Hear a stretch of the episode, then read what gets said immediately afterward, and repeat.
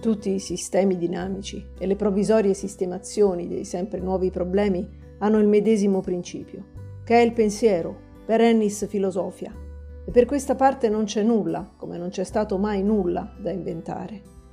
E quantunque le molteplici proposizioni e soluzioni di problemi lottino tra loro per mettersi in armonia, a ciascuna di esse, se fu realmente pensata, è promessa vita eterna, che dà e prende vigore dalla vita di ciascun'altra. Benvenuti. Siamo uomini o caporali?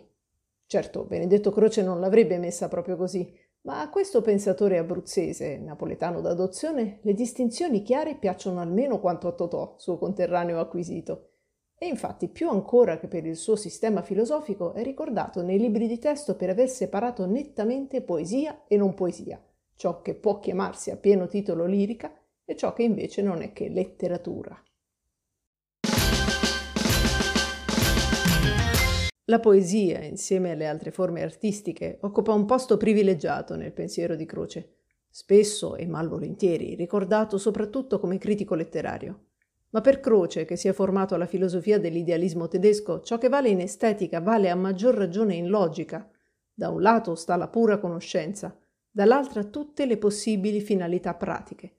E se l'estetica è conoscenza intuitiva legata al particolare, la logica è invece conoscenza dell'universale, il suo veicolo non è l'intuizione, ma il concetto.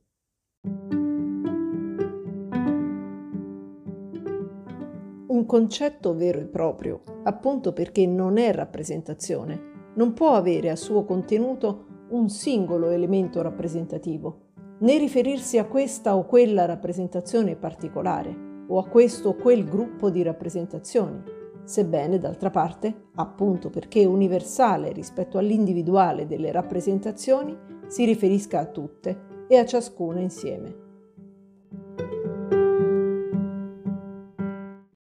Il concetto puro raccoglie e supera ogni possibile parzialità delle rappresentazioni, singole o numerose che siano, ed è quindi ultra rappresentativo, ma d'altro canto è onnirappresentativo perché in questo raccogliere e superare non perde di concretezza, continua ad essere saldamente ancorato alla realtà da pensare. La trattazione di Croce, mentre si impegna a spiegarlo, riecheggia la prosa di un altro napoletano, il filosofo che forse ha più amato, Giambattista Vico, nelle sue minuziose confutazioni delle visioni delle scuole di pensiero da cui vuole distinguersi.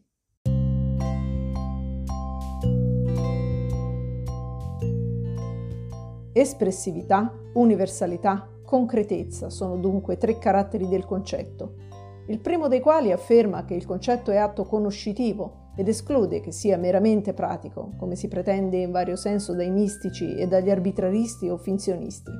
Il secondo, che esso è un atto conoscitivo sui generis, l'atto logico, ed esclude che sia intuizione, come si vuole dagli estetisti, o che sia gruppo di intuizioni, secondo che è asserito nella dottrina degli arbitraristi e finzionisti. E il terzo, infine, che l'atto logico universale è insieme pensamento della realtà ed esclude che esso possa essere universale e vuoto, universale e inesistente, secondo che è sostenuto altresì nelle dottrine degli arbitraristi. All'entità logica per eccellenza Croce ne contrappone un'altra, che logica non è affatto, che spesso è confusa con la prima, ma che è invece nettamente diversa, come la poesia è diversa dalla non poesia, o gli uomini dai caporali. E proprio per distinguerla ancora più nettamente non si accontenta dell'espressione con la quale è più nota, finzione concettuale, ma ne forgia una più concisa, più tagliente, inequivocabile, indimenticabile, pseudoconcetto.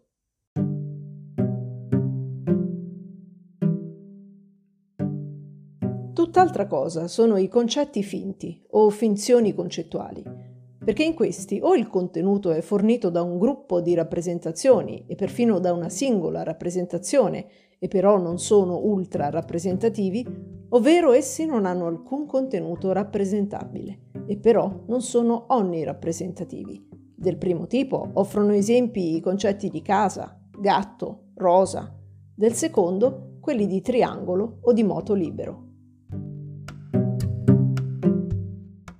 A differenza dei concetti puri, gli pseudoconcetti perdono di universalità o di concretezza. Non possono garantirci la vera conoscenza del reale perché non lo rappresentano se non in maniera limitata, ovvero non lo rappresentano affatto. Ma se non servono a pensare la realtà e quindi a conoscerla, non significa che non abbiano una ragion d'essere. Il loro scopo, spiega Croce, non è logico, ma pratico.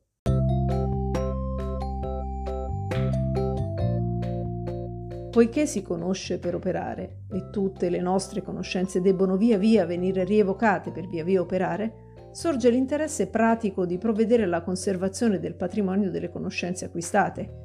E sebbene in senso assoluto tutto si conservi nella realtà e niente che sia stato una volta fatto o pensato sparisca dal grembo del cosmo, la conservazione della quale ora si parla ha il suo uso, perché è propriamente una facilitazione al ricordo delle conoscenze possedute e all'opportuno richiamo di esse dal grembo del cosmo o dell'apparentemente inconscio e dimenticato. A tal fine si costruiscono gli strumenti delle finzioni concettuali, che rendono possibile, per mezzo di un nome, di risvegliare e chiamare a raccolta moltitudini di rappresentazioni, o almeno di indicare con sufficiente esattezza a quale forma di operazione convenga ricorrere per mettersi in grado di ritrovarle e richiamarle. Sulla distinzione tra concetto e pseudoconcetto Croce fonda l'abisso tra la filosofia, che coincide con il concetto puro, e le scienze naturali, che non sono che edifici di pseudoconcetti. Le scienze hanno carattere pratico, servono a supportare lo spirito conoscitivo, non a conoscere. Senza la struttura apprestata dai veri strumenti della conoscenza, i concetti puri non potrebbero esistere. In altri termini, non è possibile fare scienza se non avendo fatto prima filosofia cioè avendo prima ben pensato l'essenziale.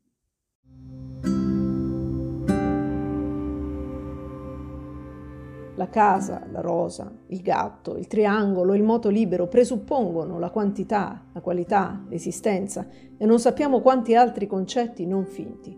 Sono lavorati coi ferri e ferruzzi che il pensare logico ha foggiati e che vengono messi in opera con tanta maestria e rapidità che si finisce di solito col credere di averne fatto senza. Colui che forma le finzioni concettuali è già logicamente orientato, sa quel che fa e vi ragiona intorno. E a misura che progrediscono i suoi concetti rigorosi, progrediscono le sue finzioni concettuali, che vengono rielaborate di continuo secondo le nuove condizioni e i nuovi bisogni. Chiunque si appresti all'impresa della conoscenza non può fare a meno dei ferri e ferruzzi della logica. E oggi che siamo circondati, invasi da pseudoconcetti, provenienti da discipline che spesso non possono nemmeno definirsi scienze, la filosofia crociana, ormai quasi del tutto accantonata nelle accademie, ci appare quanto mai inattuale. Eppure delle sue scabre distinzioni abbiamo bisogno oggi più che mai, perché gli pseudoconcetti presuppongono i concetti così come bisogna essere uomini, prima o invece di essere caporali. Benedetto Croce, Logica come scienza del concetto puro. Pagine 11, 39, 41, 46, 48, 54. Bibliopolis, Napoli, 1996. Philosophy Killed the Tech. Alla prossima!